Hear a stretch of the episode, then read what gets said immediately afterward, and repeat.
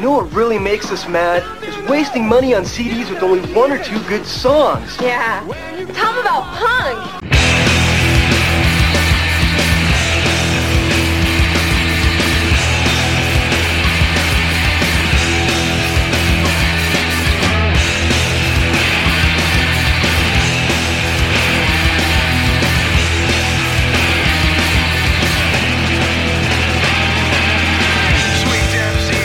What's up, posers? Welcome to Punk Lotto Pod. I'm your co-host Justin Hensley, I am your other co-host Dylan Hensley. and this is the show where we assign our guests a year and choose one punk, hardcore, emo, or punk adjacent album from that year for us to talk about. There's no guest today, so I picked the record. Yeah, we are going old school. Old school. Yeah. No guest this week due to some scheduling issues. You know, work and school make things tight. It's hard to uh, schedule people, you know, before n- noon, too. Or- yeah. Yeah, if you're listening and you are awake before nine o'clock uh, Pacific time and want to be on an episode, Actually, no, it's more specific to between 4 p.m. and 6 p.m. Eastern Standard Time. That is literally the only time we can record some days. So if you've got two hours in that window, uh, reach out. We might put you on. But yeah, uh, well, we're gonna try and get some guests back in here into some rotations soon. We've got a fun one next week, actually, and uh, we got some other others coming up. Actually, quite a few uh, Patreon episodes coming up soon. So if you're interested, uh, head over to our Patreon. That's patreon.com slash punklottopod, where you get access to all of our weekly bonus audio. Uh, so we do a couple things. So uh, number one is our one dollar tier, where you get access to all the bonus audio. It's you know what are we doing this week? We're doing an I'm listening. yeah, we're just gonna recap what we've been listening to in the last. Since the last time we did one, I guess. Really, just the last month or so. Yeah, I looked at it. The last time we recorded one was 125, and the one we're going to record tomorrow will be 225. So exactly one month later. Yeah, pretty much. Uh, and yeah, so that's where we yeah we talk about the stuff we listened to over that month. Um, but also the ten dollar tier is where you get to choose what album we talk about, and I think we're gonna devote a good chunk of the month of March to just our patron selections. We got a little bit of a backlog, and we were trying to get people scheduled, and then it just got to the point where we are like, all right, we just had, have to do them all back to back at this at this point. So be on the lookout for those. We've got some fun ones coming up. I just got a notification that I won an iPhone 13 on Instagram, so that's that's exciting. Can't wait. Can't wait to look at that. They used lots of emojis too. Let's see. You're writing a little bit on the Substack over there. I wrote a little something on the Substack too.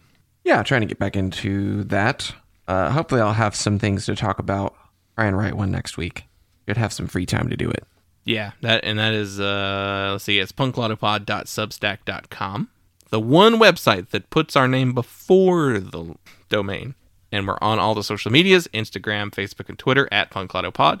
And we have a voicemail line, which is 202 688 punk. Call us, leave us a voicemail. We'll play it on the show. We've had some fun ones. No Madball calls this week, but, you know, something's in the works associated with that. Maybe. I don't, I don't want to give it away, though, if that is the thing. Sorry. Try not to break kayfabe, I guess. We've got to. Well, yeah. If he shows up, that that's the, that's Oh, the thing. If he doesn't chicken out, you know, we got we got the cameras. We're ready. We have maybe a little fight video. We're going to post on World Star. World Star. We're going to the deli in Chicago. Okay, that's what we're doing. But yeah. Uh, yeah, I think that's everything. Patreon, Twitter, all that stuff. Email. Email, punklottopod at gmail.com. Yeah, I think that's everything. So, not a lot to jibber jabber about up top. So we'll just, uh, yeah. No no interview. We can we can devote a little more time to the charts and then, but maybe not because you said you have a lot of notes on the record that we're talking about. So yeah. do you want me to tell you what? n- Normally, I tell you up front what we're listening to. So let's let's go with that. Uh, We're talking about the year 2004, uh, and we're talking about the record "Palm Trees and Power Lines" by Sugarcult. R- remember Sugarcult? Before we get into that, though, we'll uh, look at look at the year. Yeah. 2004 was, hmm. Do you remember 2004? I'm trying to. I'm looking at the list and I'm trying to figure out what I would have bought. Yeah. I found some stuff, but you got to go a little deeper than you you, would on the main the main stuff. Uh, there's there's some things I kind of distinctly remember. I remember being in my bedroom listening to it, so like that's that kind of puts me in the exact point. The biggest and most well known record probably from that year, at least when it comes to punk music, is Green Day's American Idiot. It's a rock opera. It sure is. I remember. I don't know if we ever talked about this record on the show, but I maybe we have. But if not, we'll rehash it. Uh, I remember checking the CD out from the library, like I did so much music during this time period. And I remember like because I think at that point only the the single had come out, American Idiot. Maybe one other single had come out, and I liked the single American Idiot because it's just double whiskey, coke, no ice. but and there was probably another song or two that were out by that. And I remember listening to the record going, hmm, it's it's okay. it's it's okay. I don't know that it was one of those records that was like, oh my god, it's incredible what they've done. And it's like, yeah, they just wrote a rock opera. Yeah, well, yeah. There's some slow songs. I, I remember we must have heard that record really early into its release Yeah. because I really only knew American Idiot, um, the single, the song, um, and then I feel like we probably listened to that CD and we're like, eh, it's fine, whatever. And then, and then it seemed like a few months later, it was like, holy shit, this record is huge. yeah. like everyone loves this. And I'm just being like completely like feel I feel like we were like completely isolated and missed the boat. Yeah, I think we listened to it before the big singles had come out. Like American Idiot had come out, and maybe was Jesus of Suburbia a single? I feel like there were two faster singles. Okay, first it was American Idiot, and that was in August. Then Boulevard of Broken Dreams came out in November. Okay, yeah. That that makes sense. I'm I'm stretching the time frame, but that makes sense. So you think we listened to it between August and November? Or I do you- think so. Wow. That's that's very close. There's a chance that Boulevard of Broken Dreams had come out as a single because the next single doesn't come out until the following March, and that's Holiday. So there's a there's a chance. I don't know, but I don't remember listening to it around Christmas time. But I guess it could have been January or February. I don't know. Definitely remember hearing. Yeah, it may have been in that little time period. That gives you three months to listen to it. August 9th through November 29th. That's basically three months. So yeah, there's a good chance we did listen to it then. And we're going, there's a lot of slow songs on here. And then they made them mm-hmm. the singles. Yeah. Yeah. Wake Me Up When September Ends. Then they like closed out the single cycle with Jesus of Suburbia. That was the final single. And I remember being like, finally, they put the like the only other song I remember liking on it out. But I barely remember that song too. Yeah, listen to it in a vacuum with like no other input. Definitely leaves you with a different like that Yeah, and then- record. And and then you go to the mall and there's all these American Idiot hoodies and you're like, what the f- what is what did I miss? I think the story was more interesting too, with the original record being stolen, and Yeah. which we have talked about that on here. I don't I don't know if that I believe that story.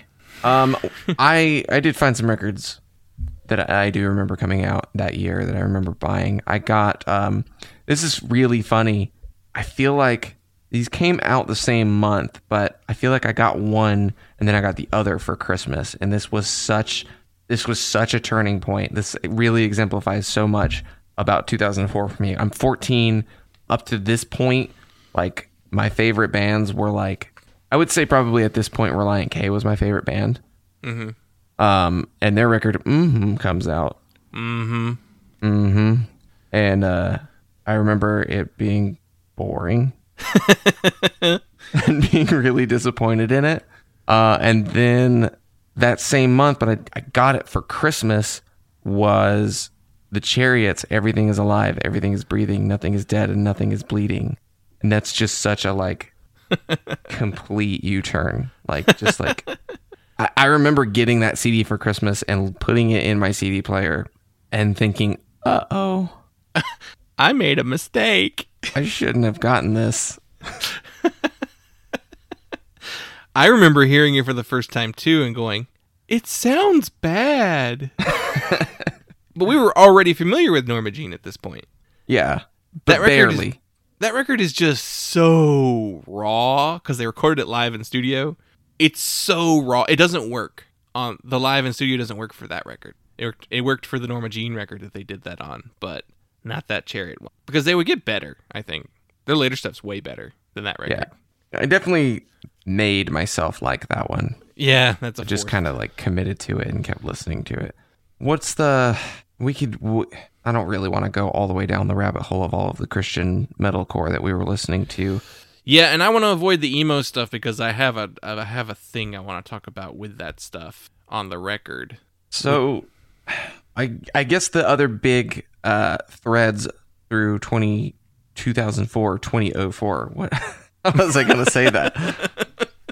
I mean it's it's the it's the Hot Fuss Franz Ferdinand Funeral by Arcade Fire follow up Interpol record Mm-hmm. um year. So that's that's a big big big big deal. Like that's what so much of the radio sounds like. It's it's that and like um who's the who are the also rans that started getting the hives have a record that year, which the hives were kind of the hives were actually doing that before, Yeah, the Hives are doing that in like the nine, early '90s, mid '90s. But they didn't re- they got popular on that wave.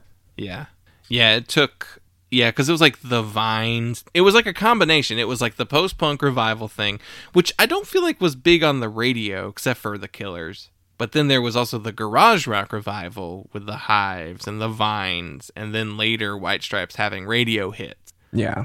So it was all about revival in the in the early 2000s. I've also always taken a little bit of a annoyance at the term post-punk revival. What is what is that? What does that mean? It doesn't mean anything. It just means you took post-punk and you're a new band, right? Or is there some I guess or is there something else to it that I'm not thinking of? Yeah, I mean, it's. I think it gets called a revival because there was just like kind of an influx of bands doing that. Um, and Inter- Interpol really kind of signified it. Like, it's not that there weren't ba- bands doing post punk or being influenced by post punk prior to that, but it was that was Turn on the Bright Lights was such a popular record that people then kind of followed in their footsteps in the way that they were doing something post punk. And that's where I think that the idea of a post punk revival solidifies. Because you listen to The National, you listen to, I mean, the Killers definitely drew from other places, but there's a good deal of their sound that's like, no, that's just straight Interpol.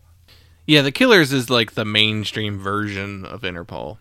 I mean, yeah, the Killers would bring in like other, they would bring in like The Cure and other influences too, but And like Franz Ferdinand was really really big that year and I remember that record being like very well regarded and people talked about like this record's amazing. And didn't they take like forever to follow up with anything? They like, lost all of their momentum. No, you could have it so much more. You could have it so much better. Came out in 2005, but then, Oh, that was like immediately after. but then nothing. And that one was on Domino. yeah. Oh, they actually were on Domino though. Oh, I think they got maybe they got picked up or got distribution from Sony. Is Domino a Sony? Let's see. There's Epic. And maybe Domino is just a subsidiary. Uh, no, it's a UK label. Yeah, Domino's a UK label, yeah. Yeah. Yeah, I mean, I don't know. I don't get it.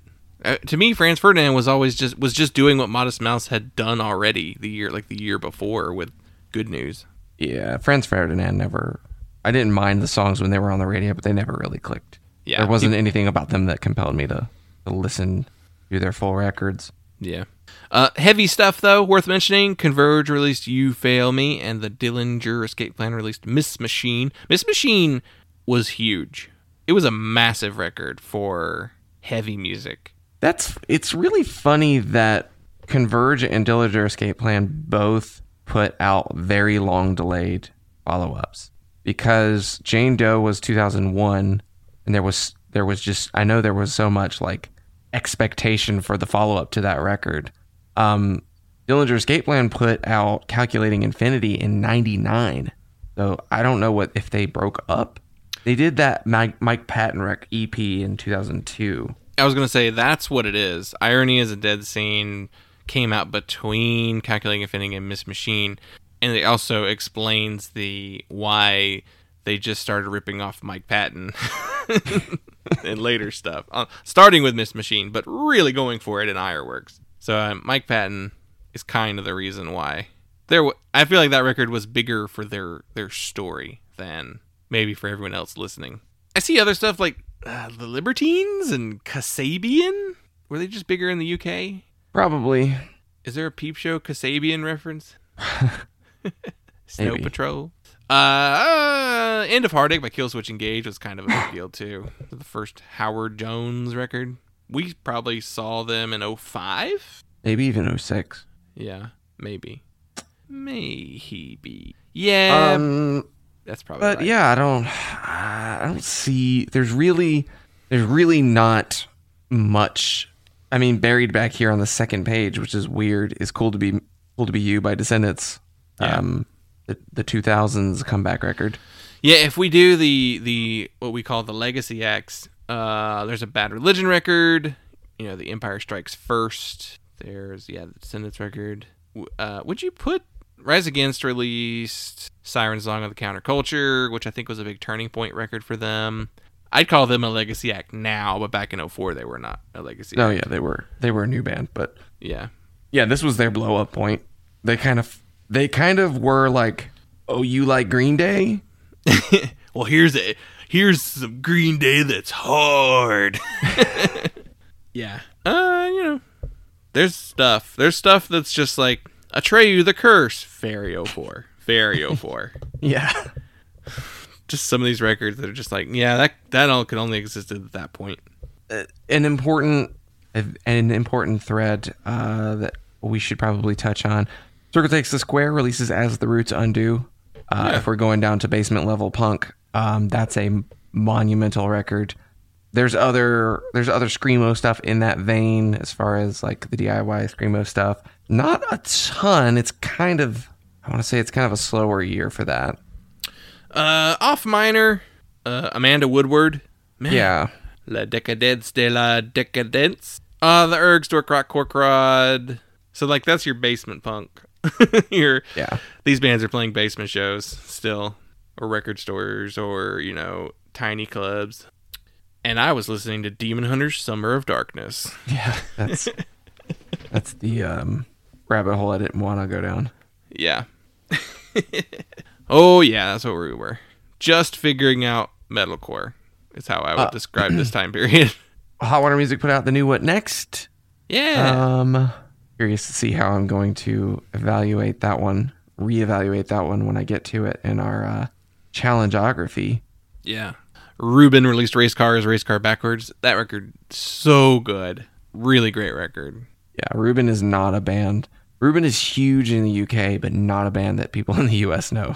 Yeah. It's a very all. good record. Uh, and then I see some like goofy ass psychobilly. HorrorPops, Tiger Army. Yeah, I think there's a Nekromantix record too. Yeah. So that was happening. um, but yeah, I think that I think that pretty much hits everything. The big stuff that was going on. Yeah, I think so. Besides like Sasscore. But Mm, uh, yeah. we are not Sasscore authorities, so. I'm getting pretty far into the weeds on obscure metalcore already. So I'm I think that's probably it. There's a there's a legacy less than Jake B is for B sides record. So It's probably a not comp. Not a good ska year. Yeah, It's- it's, a comp. it's a comp that these weirdos on this stupid website are like, oh, 50% new material counts as a record. Yeah, there's a big D record and probably not much else. Yeah, Ska was pretty dead in 04 as far as like lots of attention. Yeah. Well, let's uh let's talk about the record then. So, I picked 04 because we haven't done this year in a year. Last time we did it was a Senses Fail record with uh we talked with the members of God program who they just announced they are wrapping things up. So, Oh. hate to see them go, but they had some good stuff. So yeah, 2004, and I selected Palm Trees and Power Lines by Sugarcult.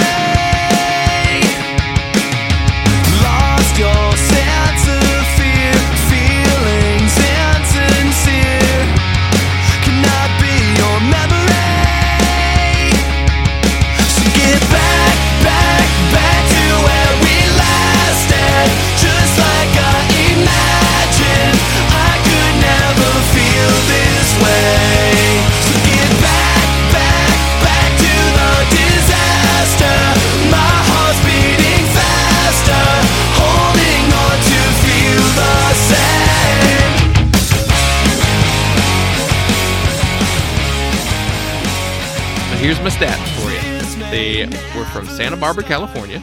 They formed in 1998. This is their second full length studio album. There's some trickiness in the Wikipedia articles if you look at them. They have two demo records prior to this one. So one page Wikipedia says that it's their second record, and another page says it's their fourth record. Whatever. They have two Wikipedia pages. No, no. Album pages. The album pages. This album has two pages. No. It's like one on the band page and one on the album page. Like they say Okay. different things. Yeah. Like this one I think says second if you go to this records Wikipedia page, but then if you look at like the, on their man page it's like this is their fourth album. It's like I guess you would count a demo as an album, but they were CDR releases, so I don't know. Anyway, this was released on Fearless and Artemis Records. The personnel is Airin Older on bass and vocals, Kenny Livingston on drums, Marco DeSantis on guitar, and Tim Pagnotta on vocals and guitar. The album was produced by Gavin MacKillop, who did records by General Public, Shriekback, Toad the Wet Sprocket, Goo Goo Dolls, The Laws, and after this record, he did MXPX's Panic, like the next year. This record has three different people credited as engineers on Pro Tools, which I assume means Pro Tools are still pretty new. it took three people to figure out how to use it. Yeah. Make sure they know we got Pro Tools on this record. And there are three people credited with mixing this album. Gavin MacKillop does a couple tracks, Tom Lord-Alge does a couple tracks, and Mark Trombino of Drive Like Jehu produces some tracks on mixes some tracks on here. Weird. We'll, we'll get into some of that. And this is the first record to feature Kenny Livingston with the band after replacing their last drummer Ben Davis, who went into rehab and then like quit the band after. So, uh, what do- what is your feelings and knowledge about the band Sugarcult prior to listening to this record? None. I mean, I know what they are. Like, if I knew that they were a pop punk band, I knew that they were a. I could assume that they were a SoCal pop punk band. That is right, right? We're Santa Barbara. Yeah. I guess that's not really SoCal, is it? Santa Barbara is. You better get this right. They're going to take away your California card. Yeah, well, yeah, it's south of Bakersfield, so yeah, it's. I know it's one of the coastal towns. I, was, I can never remember how far up it is, but it's yeah, it's SoCal, Central California, I guess. um, if you recognize that distinction, yeah, I mean, I would I would just say that this is this is major label or like major major label adjacent pop punk, uh, major label aspiring pop punk, MTV use play music videos. That's that's about it. They were on were they on Fearless? Yeah, Fearless. Yeah. Okay. Who hadn't really done anything else important that year. Like, there's nothing else that they put out. Brazil? You know that band? No. Yeah. No one does. Is this before or after the the Fearless tipping point where they're like all our money's on pop punk? Might be before the tipping point. I feel like Fearless was a little bit more relevant later than they were in 04. I don't know. Could be wrong. No, so like did you even know did you know any sugarcult? You ever heard any sugarcults? I wouldn't recognize. I wouldn't. None of the songs would have come to mind. Um, but w- listening to this record, there's. I did recognize at least one song. So I've heard it. At, I've probably heard or seen the music video in recent years, just like rewatching old music videos from this time period. But I, de- I definitely recognized the single, the big, the main single on here. Yeah.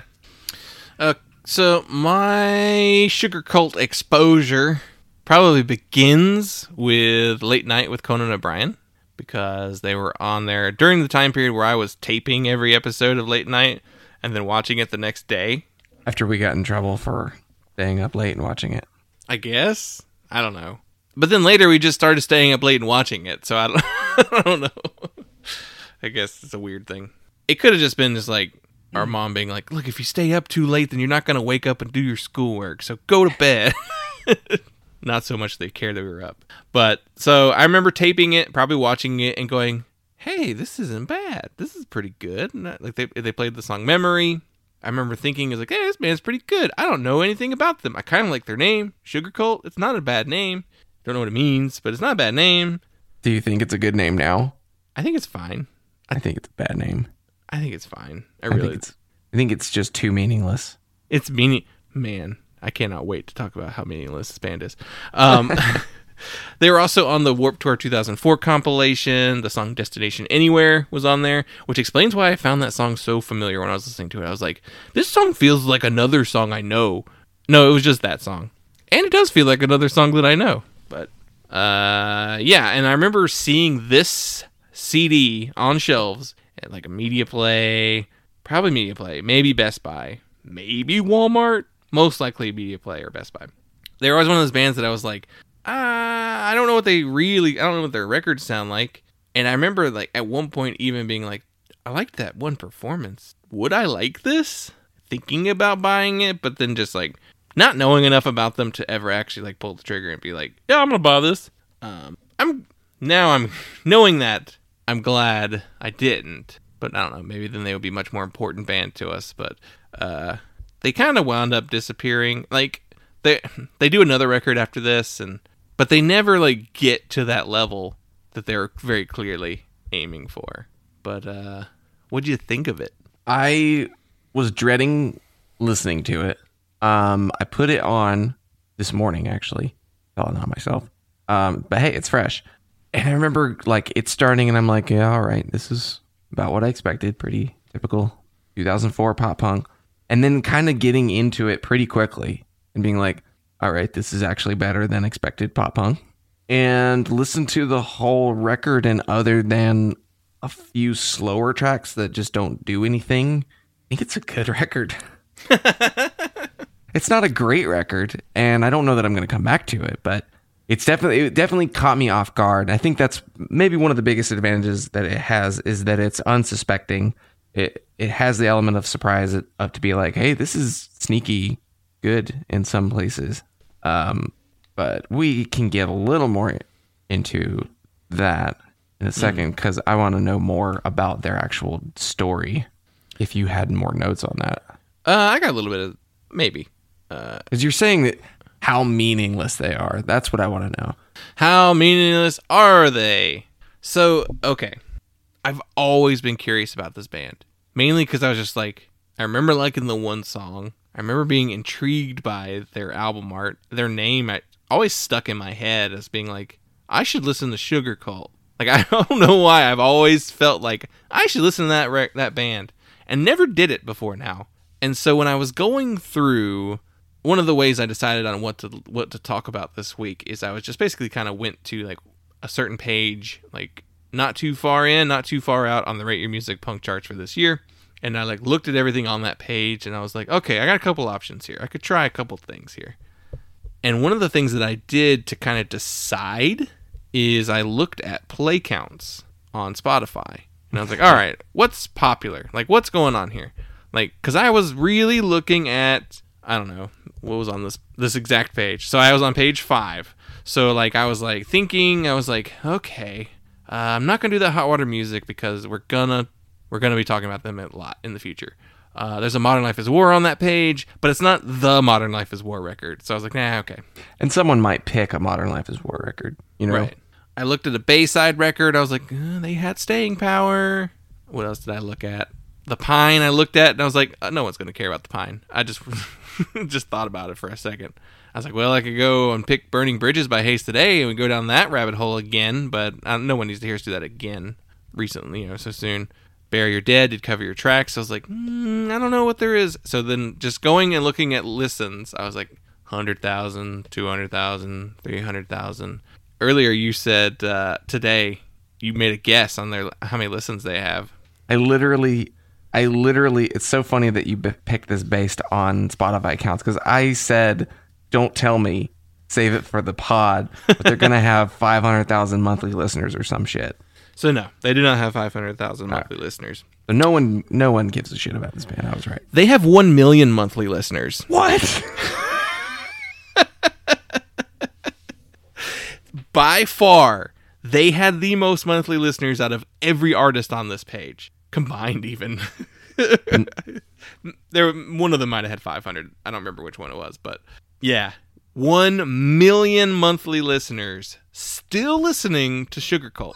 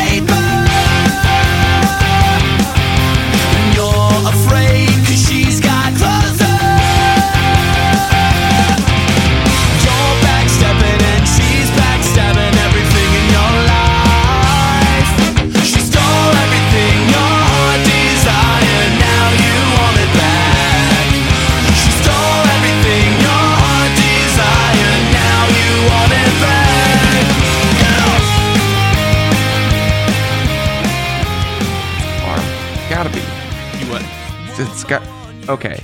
So if you look up Sugarcult, there are at least three non-radio based Spotify playlists that feature them, uh, and then of course many many user. Oh, there's more. There's pure pop, punk, um, and then yeah, tons of people just have built playlists around music that they're nostalgic for. I guess. Yeah. So But that much, a million that monthly many listeners. people are like, yeah, let's throw that song "Memory" on. Memory has 65 million plays on Spotify. 65 million plays. The next one down is Bouncing Off the Walls, which still has 21 million plays, which is off their previous record. Though that's the more popular record. Start Static is more popular, kind of. I'll get into that later. So, yeah. I was like, million records. This song's num this song is on the top and they have 65 million plays. What is the deal with this band? Because they weren't that big. This I find this hard to believe. American Hi-Fi, who is their number one comparative artist, only has 800,000 monthly listeners. Mest have 100,000 monthly listeners. Yellowcard have 3 million monthly listeners. So that makes sense. Yeah, Yellowcard makes sense. Absolutely. The Ataris have a million. So there it is. The Ataris might be the next common denominator. the next, but I don't know though. How much of that is just Boys of Summer though? Well, yeah, right. Like that's the thing is like No, that's it's not just Boys of Summer. Boys of Summer does have 101 million plays. Sugar Uh, Cult are on Their others have like 4 million, 5 million, 2 million, 10 million. So, okay, the Ataris are the Ataris and Sugarcult are on the same wavelength. Okay, so they're on the American Wedding soundtrack. They're on Punk Goes Acoustic, Punk mm-hmm. Goes 80s, MTV Luna, Laguna Beach, many other comps, and then of course all of those playlists, all of those nostalgia based emo pop punk playlists. And no one hates Sugarcult. Yeah. Yeah. So that one song makes it on every playlist. Yeah. I think that's what it is. all you need to make a what a couple thousand dollars a month off of Spotify streams is one decent song that gets MTV airplay in 2004. I'd say uh, so. Jimmy Eat World has six million monthly plays, so that shows me that Sugarcult, who I think of when I listen to them, I go, they're just wannabe Jimmy Eat World on this album. I don't know about the first record and a couple other things, but so yeah, it's like okay, this band uh still well liked. If you go look at look them up on like Instagram. There's po- posts from this month about them. A lot of posts about uh, that last record because it was like a 20th anniversary and like they did a vinyl reissue of it and all that. So like that's mainly what all the posts are about currently. They have done some shows in recent years. Yeah, not not really though. Not a lot though. No, but they have done a few. Yeah. So yeah, it's just funny that it's just like wow, so many people still like that song, huh? You're you're going and probably listening to just that one song too. That's the funny thing. So okay, listen to the record. You said you actually kind of liked it. It's weird. It sounds like you may have liked it a little more than I did, and I was the one who was like, I want to try this out. So I think that it's got some decent. The first, I would say the first. It's an interesting. It's an interesting record to think about the sequencing on because the first side, first side, first half of it is kind of what you expect it to be. It's pretty much straightforward emo pop punk of this time period, fairly catchy. They put kind of the softer songs here, like Back to California is like the acoustic kind of ballady song, and like, but then there's kind of this like middle to latter half of the record that is like surprisingly hard. yeah. You're kind of just like, whoa, those are some chunky riffs, and like he's really pushing his vocals a lot harder, and it's not as melodic. Um, which is, it, I guess that's the right move to make when this is your when these are the songs that you have, and this is what genre you're in. You got to put the stuff people want to hear the most up front, the singles singles material, and then you can put your like Nirvana influenced Foo Fighters stuff towards See- the end.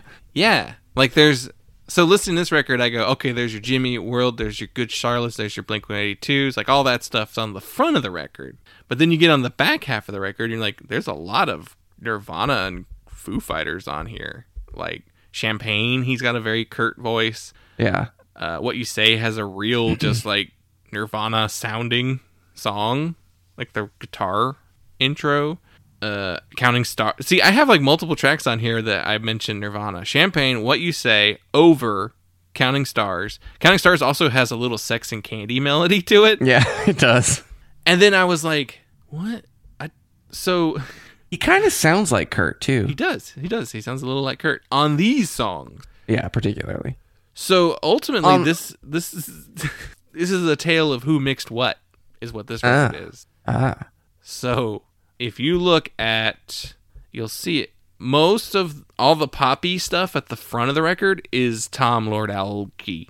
That's all Alge. Yeah. Sounds like him. Yeah, like he's the name that I recognized from mixing records, and like he's done a lot of that kind of stuff. The back half is all that Gavin guy, like is all him, and then like m- the guy from Jehu has like random songs thrown in. He only does like two to three songs. He does four, which is Worst December, and seven, which is Champagne.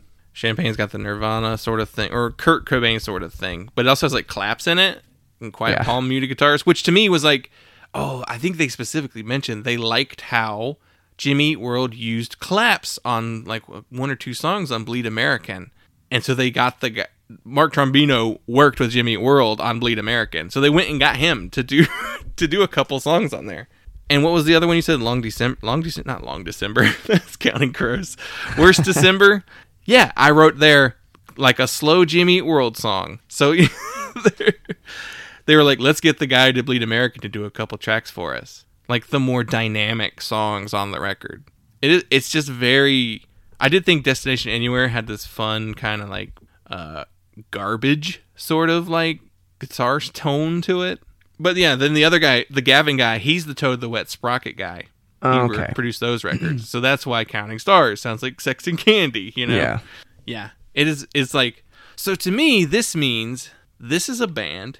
This was them going for it. They're like, we have potential. Let's see if we can capitalize on that. The backstory's weird. So I was looking at this and the I'm trying to find my specific notes where it talks about the history of the album. Um While you're looking that up, I want to mention how the Wikipedia for this album is very dense. yeah, it is. Oh, they talk about every track on the record. Why is this record have like normally albums for mid mid 2000s punk punk bands on Wikipedia are stubs. They're just like here's the track listing.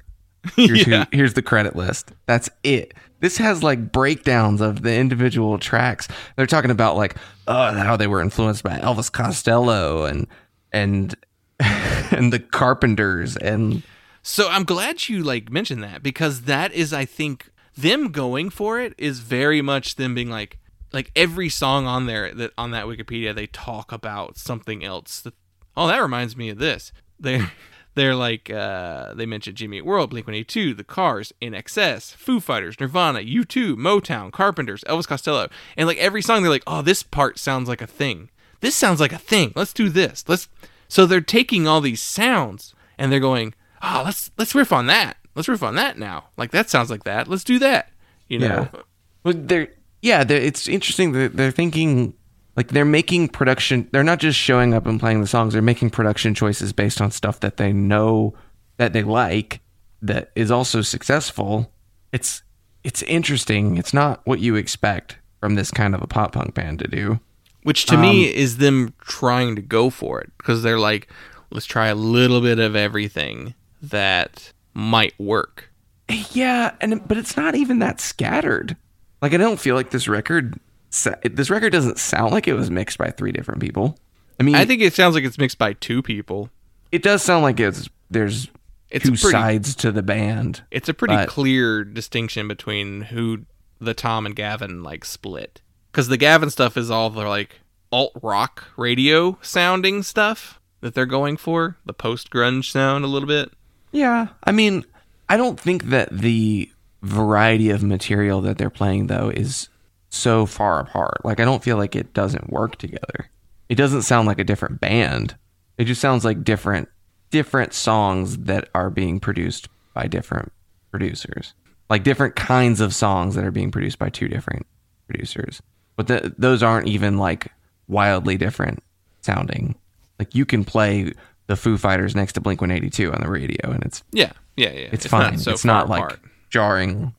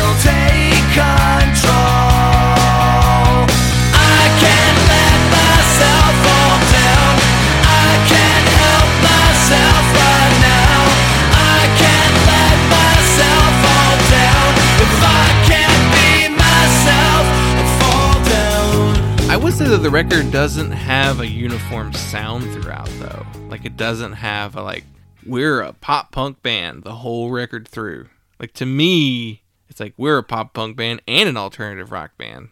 I mean, I don't mind that so much because it's kind of long, It's like 42 minutes or something like that. so the variety helps. It's like Yeah. 40 minutes. Yeah, almost 41 minutes. So I think that I think that's of more of a benefit for this kind of record and for this band. I to me, it feels like hedging your bets. Maybe. To me, the first half is like this is what's popular right now, but in case it doesn't stay what's popular, We've got songs we can we can play on the rock radio. to be taken seriously. You Yeah. know? I don't know. I so looking at that, I was like, okay, this is this is interesting. You know, they're they're borrowing so heavily from other things. Um, they're specifically referencing things, and so I was like, this is an interesting way to look at it. And I got to looking at what some of the members would later do, and the biggest thing is Pagnotta, the lead singer. He would go on to be like a songwriter and a producer. So he has worked with Neon Trees, Sugar Ray, Switchfoot, Plain White T's, Weezer, and Blink 182. And he has songwriting credits for all of those bands. Like Yeah. maybe a song on a record. So I think this skill set that he has as a songwriter really translates to being a successful songwriter and producer because then it means you can do lots of different things and you can write something that's in the voice of another band and that makes you a desirable commodity you know like let's get that guy to help us out on our record because like maybe he could beef up something that's like just a rough demo for us you know Yeah, we need to workshop this. Yeah. This record sounds that was one thing that that was one thing that struck me and that makes a lot of sense that that's where he would go career-wise. More so on the first half, uh, it felt it felt uh shopped. Not shopped. I'm trying to think of what's the it sounds like someone else helped them write it was what I thought. But it, he's the kind of person who helps other people write songs yeah yeah that's why it sounds that way. Yeah. So I, I found like the little history about this record too that I that I was thinking about earlier. So it's weird. They prior to this record, they were on Ultimatum Music, smaller label. I don't think it's very big. Uh, it might. I don't know if they have any sort of ownership on that label or not, but they're like probably the biggest name on the label. Sugarcult then signs with Fearless Records. Makes sense. Fearless is doing some big pop punk stuff during this time period. But then Ultimatum sold the rights to this record to Artemis Records. So most likely it was going to be, I guess Fearless was going to license it from Ultimatum. But then whenever Artemis, who was a big label, like it was a it was a major, I think it was a major. Like if you go look at their stuff, it it may not be a major, but it's like that next tier down from a major label. They're putting out like all the genres. You know, that's one of those labels that's like here's a rap song album, here's a rock album, here's a metal album, here's a punk album, like that kind of label. I don't know that they exist anymore. But so they they sold the whole record to Artemis, which to me goes, well, clearly what happened is they got three people to mix this thing, and then because they're like, we're going for it. They got three people to mix it to give them like the top variety of sounds, and then they shopped it around to find a home for it. And Fearless wound up doing like the European pressing of it, and Artemis did it in the States. And there's like another Japanese label that released it over there too. So it's just very much like they made a record while on another label with the, and then the label was like, "Now let's try and sell this to somebody." um it reached number 46 on the Billboard 200. That's pretty good. It's a pretty good number. It got mixed to kind of favorable reviews. Um all the reviews are kind of like, "Hey, it's not too bad. Kind of sounds like this." and a little like that. And uh but there's never like there's no like super duper glowing reviews. It's not like, "Oh my god, I can't this is the new coming." So why didn't it work? I don't think it has anything to say. That that was like- that was that was my biggest my whole gripe listening to the whole thing. I'm like, there's all they're doing lots of little things. The songs are melodic and catchy. There's heart stuff. There's poppy stuff. I think the slower songs could use a little more work. I think the slower songs need something more to say.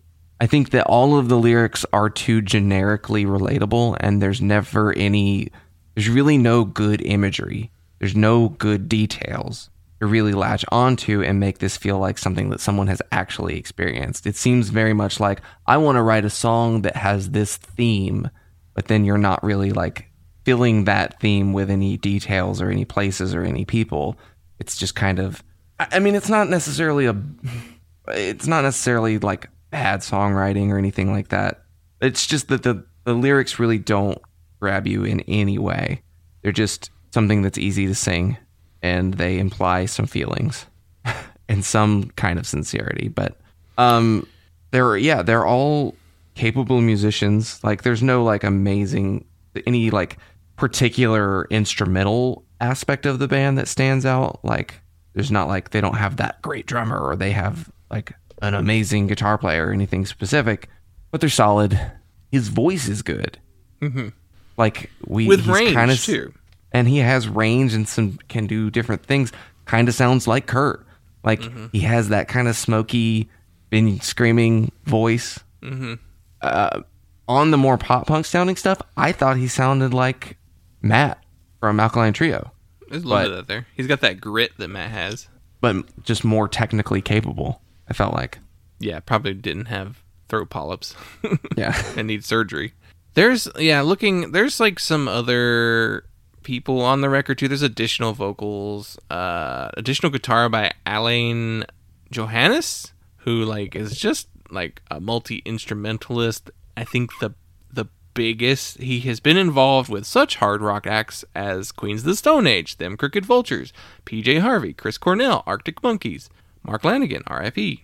Uh, so like he's just like a I'm a rock guy. I'm gonna come play rock on your on your record. And I think I don't know which track it is that he features additional guitar work. It could be like it could be some of the, like the only times where you're like that's a pretty good riff, you know.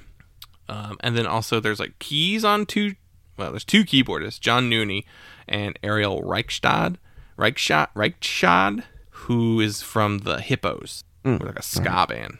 But he also has done production for like Haim and Vampire Weekend and Madonna. So it's just when you look at everything, it's like ah, this is just an in the industry made this record. yeah, they did.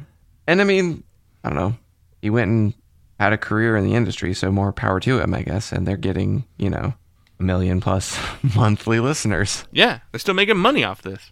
Yeah, you know, you said it. It doesn't feel like a very sincere record. Like there is some stuff on here. Like they've specifically, you know, he specifically said what all of these songs are about. Like he's talked about every single song on this record. I think they all come from like like through the web archives. You can go look at the old Sugarcult website, and I think they did this. Like he talked about every single song on hmm. the record. I explained all of them. Which is like oh, okay leave nothing for mystery. Though when you read them all you're like these all sound like relationship songs. They're all just relationship songs one's a i'm on the road during a relationship song and it sucks. But they're mostly just like relationship songs. He says in like one of them he's like yeah this is a song that i didn't want my partner at the time to like see these lyrics. Maybe you shouldn't because then we'd have to have a conversation. And i think it was just like well then maybe don't sing it on a record but Yeah, don't put so much of your like actual. Do some writing. there's a guy there's a song on the record about their old drummer and like talk i think he said he wrote it before they knew he had a drug problem and it was a lot a lot of the lyrics are just about how like you're being weird It's like, oh, because he's on drugs. so, okay. AllMusic, the AllMusic review from this time, the line at the very end says, uh, Sugarcult are more concerned with pleasing crowds than making a statement. And that is very true with this record. There's no big statements. But you know what? The other thing that I really think is responsible for why this record doesn't didn't really take off or have staying power. I don't. It's hard to say that because there's still a monthly, a million monthly listeners. But it's the one song. It's mostly the one song. Yeah. So it's the timing is off. The timing's wrong for this record. 04. We didn't talk about these records, but we have albums from My Chemical Romance, Taking Back Sunday, The Used, Say Anything, Senses Fail, Hawthorne Heights, and Alexisonfire. The sound is changing. Yeah. We're moving away. Emo is moving away from S- Simple Plan and Good Charlotte, who had records that year, but they're not their big ones. Those are starting to wane. Green Day releases American Idiot, which kind of sucks up the room for real slick pop punk, but also they did something different with a rock opera. Jimmy Eat World, I think Jimmy Eat World saw the writing on the wall and were like, "Hey, uh, we're gonna put Adult out contempo. yeah, we're doing a record. We're going to do all the slow songs on the last record. That's our new sound going forward. Avril Lavigne put out Under My Skin. There's your mainstream super duper pop radio version of this sound, which is also on its way out. So it's just like, ah, this was the wrong time to release this record. It's And I, th- yeah, 03 doesn't have, 03 has the records that are laying that framework, but it's not blown up yet. It's got Deja Entendu, and it's got the second Coheed record. It's got an AFI record. It's got, um, what's that? Is that the first Fall Out Boy, Take This to Your Grave? Second Fall Out Boy record. Yeah, I, I definitely think it is, it, it is a bad time period to be a Sunshine SoCal pop punk band. Um, maybe if they wore like Nazi armbands and had vague political statements, or like talked about killing themselves in their songs, they would have been huge. yeah, because this is we're in the middle of yeah suicidal mainstream emo records and uh, Rock Against Bush. Yeah, and you can't be a band not really saying anything at all. Yeah. Ocean Avenue was in 2003, so where's your fiddle player? Yeah, Blake One Eighty We Two already got a Yellowcard. Blake One Eighty Two is already well established at this point, and they were going into the more upper levels too, as far as mainstream. They would ex- extend, and then because yeah, then when you go to 05, there's your Panic at the Disco. There's another Fall Out Boy, Paramore's first record. Yeah, it's just like this sound is done, and Jimmy World knew it was done. and Good Charlotte would be Good Charlotte for a while, but nobody cares about. I mean, when American Hi-Fi they went more mainstream. SR71 put out that record this year. You know, 741 did Chuck this year. It's just like, oh yeah, it's not right. You put all this effort into this thing to making it the one, and it didn't work because of your timing, and it doesn't feel like Yeah, you gotta oh, you gotta go open for Blink in Europe and Green Day in Japan. which is cool. I mean, that is really cool. I've never opened for Green Day in Japan. I mean, that is awesome. Oh yeah, when you listen to this record though, it's very much like they're going for it, mm-hmm. and they're just there's immediately a cap Yeah, put on how high they can go for it yeah, because you're not gonna have you're not on the major, you're not Green Day, no. you're not Yellowcard. The majors aren't looking for new Green Days and Yellowcards. You've got to usher in Plain White T's. Yeah, and I don't know. I think the members of the bands are they're they've not really done much. So like you said, they played some shows, but like I don't think they've really played that many. I don't. So they bro- they released released another record after this one. I didn't listen to it to know what it sounds like. I'm curious to see what they went with, like what direction. If I had to guess, I would say they went in the memory direction because why wouldn't you? Yeah, they toured with Maxeen Yeah, and the Spill Canvas and All Time Low, and so I would, yeah, I would assume they doubled down on that. They have a song on the One Tree Hill soundtrack. They played Soundwave in 2008.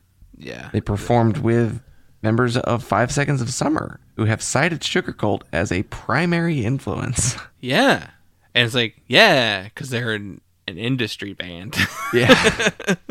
you know, we really like the other industry band. Uh, and then yeah, Goldfinger frontman. Uh, they did a benefit concert in 2017 where they also played with John Feldmann. Yeah, they just kind of stopped. They played with some one-offs. Chain Reaction Anaheim in 2011. Interestingly, though, uh, Marco DeSantis, if you go look, I think he runs the social media because it's all about him. it's all like he's doing all the.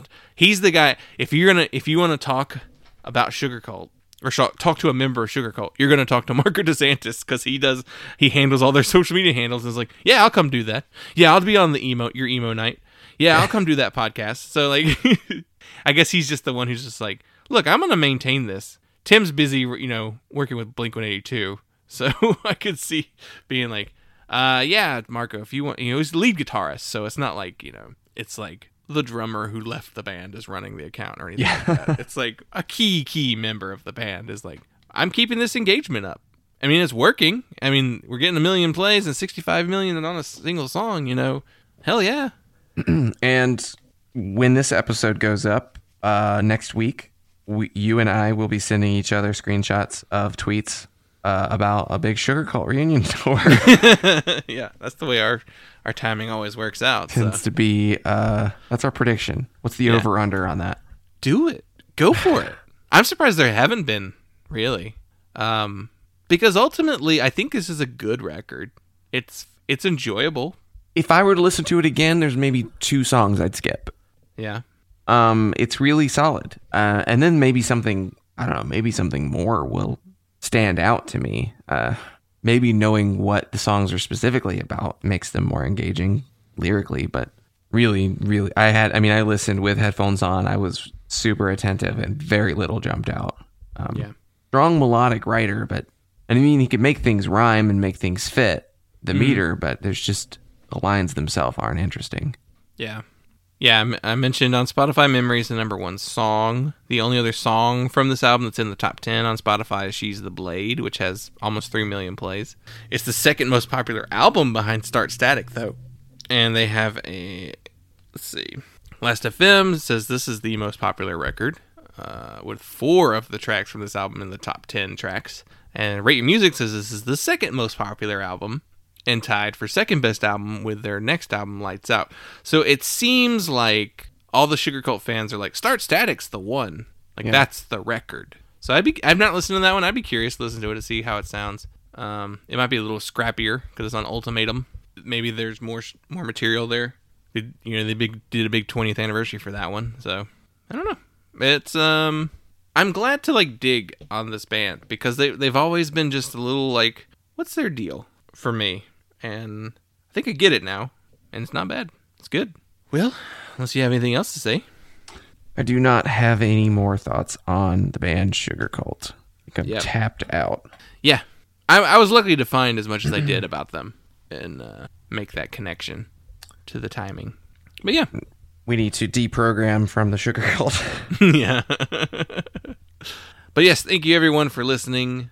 Check out all the stuff we mentioned up top. Uh, you know, we always ask our guests for charities and nonprofits at the end. So as we're recording this, two big things have kind of happened this week. Uh, we're on the brink of World War III. Uh, not sure what that means for us, and I don't know what there is anything we can do to help. I imagine some Red Cross efforts will probably be the only thing that we could do, but Yeah.